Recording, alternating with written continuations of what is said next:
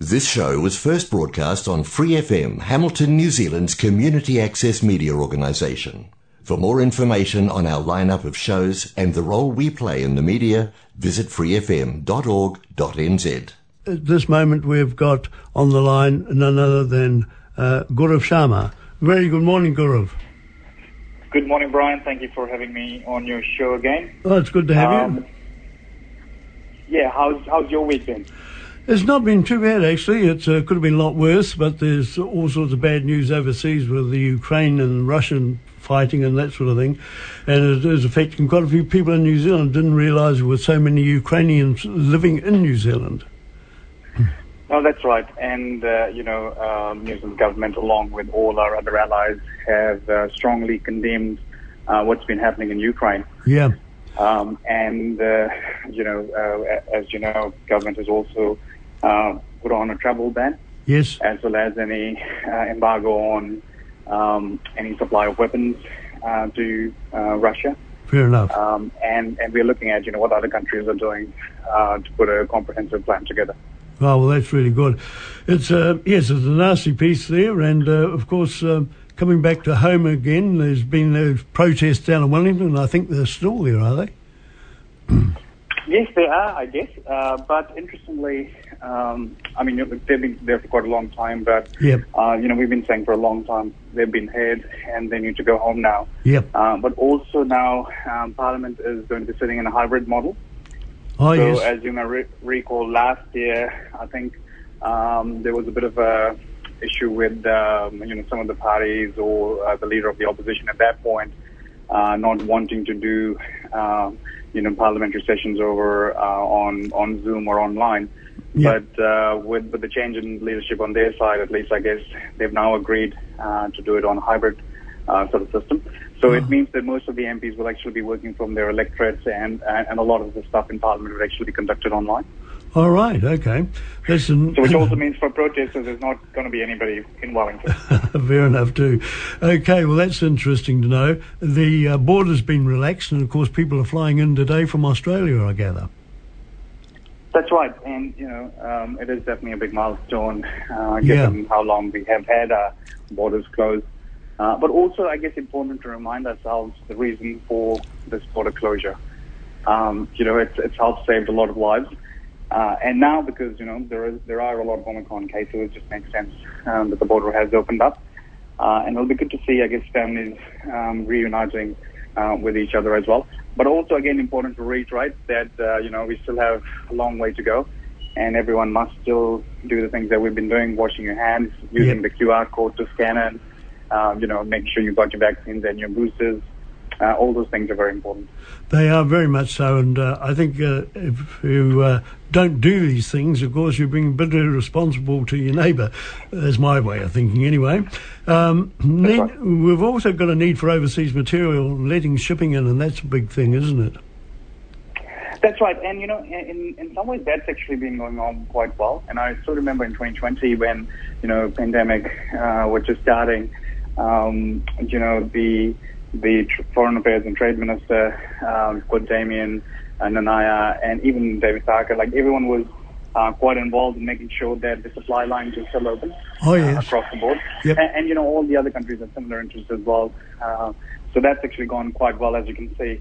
Most of the things are still available on time. Fair enough too. Well, there's a lot of tasks to be uh, looked at, I guess, and the government's going to be pretty busy. Uh, you, you're not going down to Wellington, then I take it from what you've just said. No, so only people who are going to be in Wellington yep. are, I think, a couple of ministers today and yep. uh, M Ps from Wellington themselves. Yep. And then all the other M Ps uh, from all the parties, my understanding is, will be working from their electorates. Right. Now, the COVID one, of course, we're getting some high peaks, but I think that's just uh, uh, something that's happened everywhere. And uh, as long as people are vaccinated and uh, given their boosters, they should get through this okay. But uh, I, I feel very much for people that haven't had it deliberately because they could end up very ill. Uh, well, yes, oh, definitely. Uh, uh, you know, for people who haven't had the vaccine, I mean, there's still time and you can get it. Yeah. Uh, and you, as you know, you know, Omicron cases are just increasing and there's over, what, fifty thousand people now sure. uh, who have active cases in the community. Uh, and the numbers are predicted to be rise even further. So we're not going to see the um, peak until mid-March. Right. Uh, and I guess one of the most important things to remind ourselves is to make sure that, you know, you've got enough supplies at home, that you have a plan around how you're going to isolate. Yes. Um, as well. And now that we're in phase three, uh, obviously, you know, a few things have changed. So there's no longer, um, you know, close contacts and um, casual contacts. Now there are household contacts. Yes. Um, and a lot of it is to do just with, you know, with the workforce to make sure, you know, things are still going because a lot of people uh, have been sick. In my office as well, you know, we've had a couple of people who've um, had to be tested, came back negative, but, you know, it just means that until the results come back, people are all um, waiting as well. Yep. Um, and one of the biggest, I guess, um, sector that's been affected by it is education. Yes, and, yes. and I say this because I've had quite a few uh, parents contact me Uh, regarding, you know, their kids being either positive or being the contact at school. Um, and uh, there were two issues. One was around long queues at the C B A C testing stations. Yes. Uh, especially around, you know, Greenwood um, Street. And there were also questions around why it was moved from Claudelands to Greenwood Street. All right. Uh, and then there were issues also from people who live around Greenwood Street because they were saying they're having trouble getting into their driveways because of how long the lines are. Oh, gosh. So um, for that, what I've done is I've actually uh, caught up with the D H B. So I caught up with the C E O, Kevin's name. Yep. And we've been talking about, you know, uh, what things um, can be done to improve the situation. Um, so the first thing is obviously, you know, uh, around Claudelands. Uh, so the Claudelands one, actually, the council wanted the property back. You know, they're doing some remedial work on it. Yep. So it wasn't the D H B's decision to move to Greenwood Street. Um, secondly, you know, now with uh, rapid antigen testing um, being quite widely available, and from this week, my understanding is, you know, you're going to see uh, it being available a lot more, you know, from general practices to, um, you know, a lot of businesses and offices will, will be getting that too. So we'll make it a lot easier and we'll cut down the lines there as well. Good one. Um, the, third, the third thing we've talked about with the D H B is to see if we can get uh, possibly a, a special line or even a different centre Um, you know, for for children. Yes. But it's quite hard to sit, you know, with little kids for three to four hours or six hours in a car. So they are having a look at that. Mm. Uh, but I think with rats now available uh, more widely, you will see a, a rapid decline uh, in, in the long queues. And lastly, my point to the D H B was that, you know, in, especially in the weekend, we need to have more centres available because all the medical practices are closed.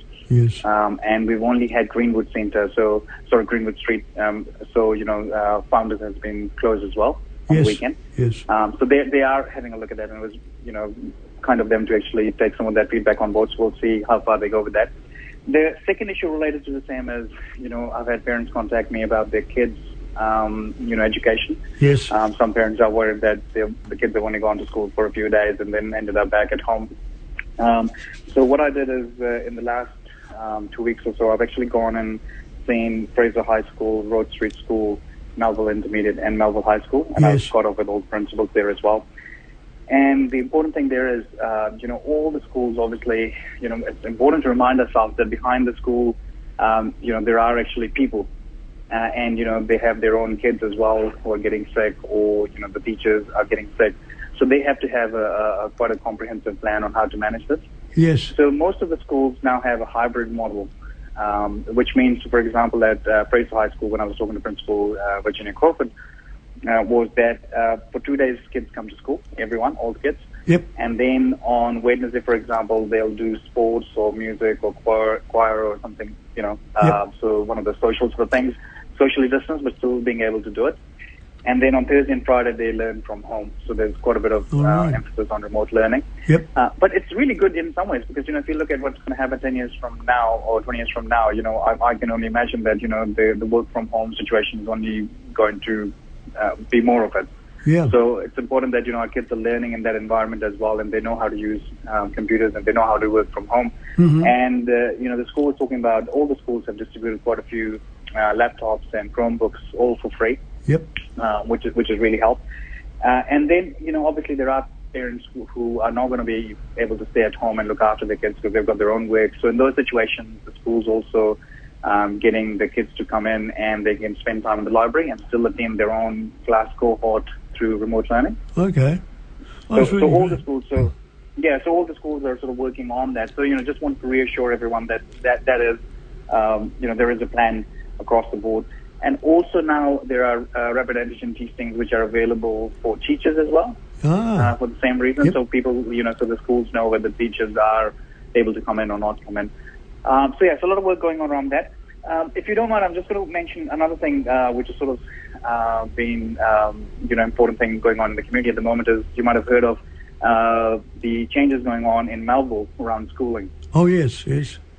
Yes, so, uh, you know, uh, a few months ago, um, the minister announced that um, Melville Intermediate and Melville High School um, will close down, and there will be a new school put in place at the same site, but with a new name. So, you know, there's a lot of confusion around what does that mean and why why was this done.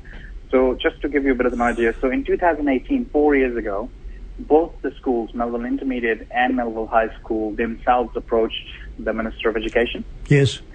And they wanted actually uh, to figure out a way to reorganize the schooling system there. So both the schools in some way wanted an amalgamation or something like that. Mm-hmm. Um, obviously, you know, Mel- Melville Intermediate want, wanted, I guess, to take over high school. High school wanted to take over intermediate school. So that yep. was, uh, I guess, the only difference of opinion. But for four years, they've been working together with the Minister of Education and the Ministry of Education.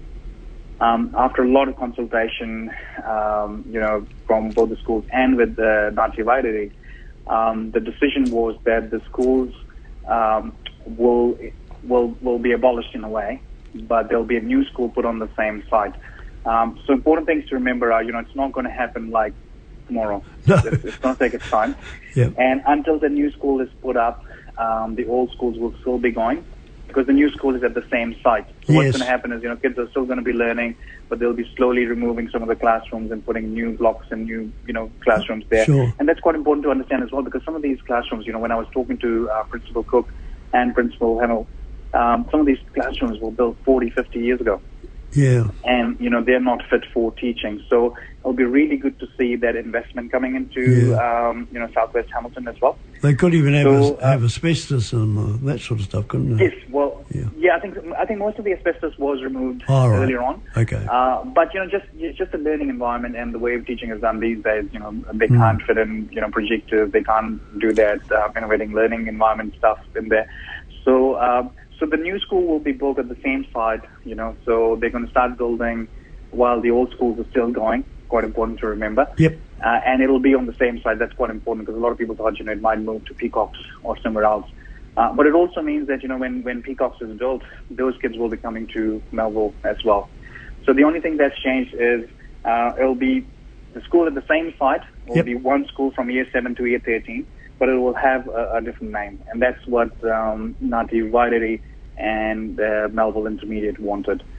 Um, so, you know, I've, I've heard from both sides, obviously, you know, people are positive and excited about the investment uh, that's going to go into these schools. Great. I know some people are a bit um, apprehensive or anxious uh, about the changes, especially the transition phase.